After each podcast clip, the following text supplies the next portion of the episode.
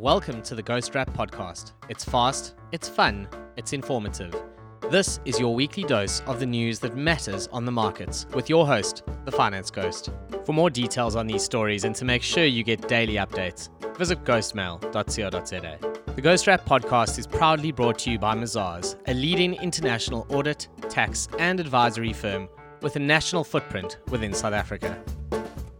Let's kick off with Mr. Price, where you needed to read the results carefully. Now, either I don't understand what's going on here, which is possible, or the market doesn't, and that's also possible. We cannot both be right about Mr. Price because I feel very differently to the way the market does. The market took Mr. Price around 10% higher on the day of results before closing around 8% up. Now, my view is that this little rally will run out of puff and the share price will drift lower. Why is that? Because if you strip out the acquisition of Studio 88, what you'll find is actually a rather poor set of numbers at Mr. Price. For the 26 weeks to 30 September, revenue growth with Studio 88 was 26.4% and without Studio 88 was just 3.5%. Comparable store sales, they fell 0.8%.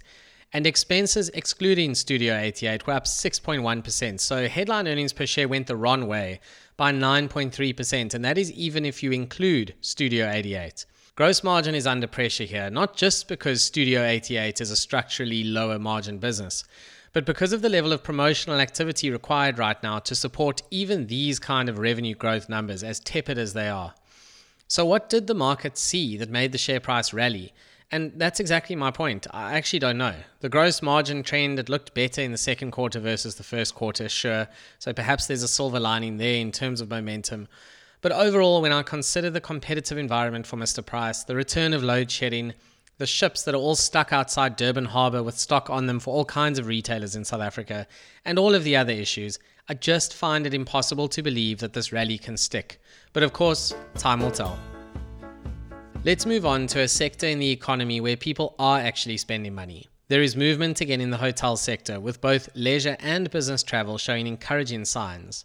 I'll start with Southern Sun, which I expected to release solid results. People have been anxious to travel again, and Southern Sun is more about delivering experiences than just business travel. For the six months to September, occupancy moved much higher from 46% to 56.3%, and the average room rate was up 11.4%. Now, when both occupancy and pricing go in the right direction to that extent, the only outcome is a juicy jump in headline earnings per share or HEPS. Except HEPS fell 21%. Now, your ears are not deceiving you here.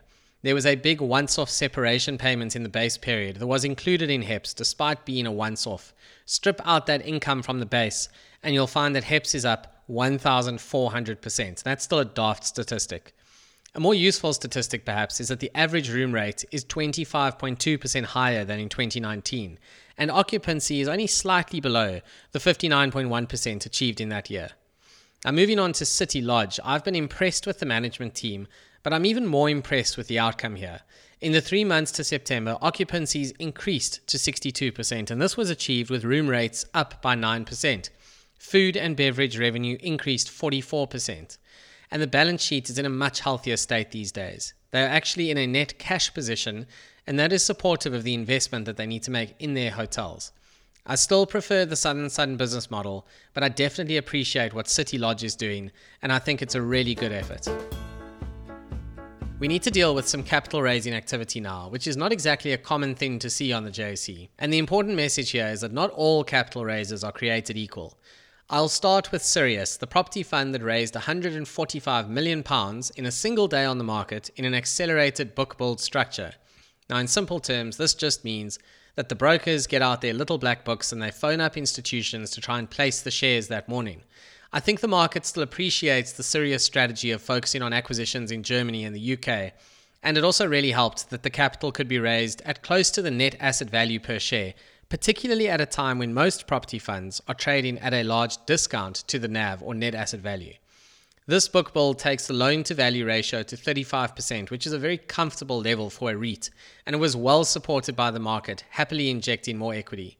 That's because Sirius is a good business. It should just never have traded at a premium to NAV like in the heady days of the pandemic.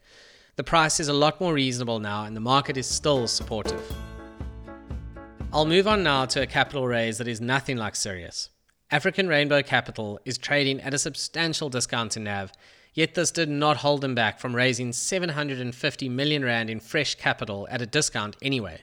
Now, to make it a lot worse, shareholders are not allowed to sell their letters of allocation, which means you either directly participate in the rights offer or you lose out on value.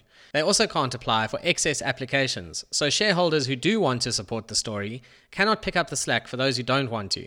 But just dig deeper and perhaps you'll see why, because African Rainbow Capital Pty Limited, the private company all the way at the top, that happens to be the underwriter for this capital raise. In other words, they want to pick up the shares at a great discount to NAV, and they don't want minority shareholders to actually get more than they are effectively entitled to in the rights offer. You will never in your life see me invest in this company based on how they treat minority shareholders. While we are dealing with capital raises, we have to, of course, talk about Sibanye, which was all the rage last week on the market. The company has raised $500 million in senior, unsecured, guaranteed convertible bonds due 2028. How's that for a mouthful? Now, shareholders didn't like the taste of that mouthful. They sent the share price crashing lower. And I think part of this was the market's realization that Sibanye is facing a lower commodity price environment for a while at least. So the balance sheet needs to be shored up. Perhaps the cost of this debt was also a bit of a wobbly, coming in at 4.25% per annum in dollars. But I think the biggest reason for the share price pressure was that the conversion price on this debt, because at some point in future they can be converted into equity, is only 32.5% above the current market price. This creates a heavily dilutive effect for shareholders as the share price recovers beyond that level, which it will hopefully do.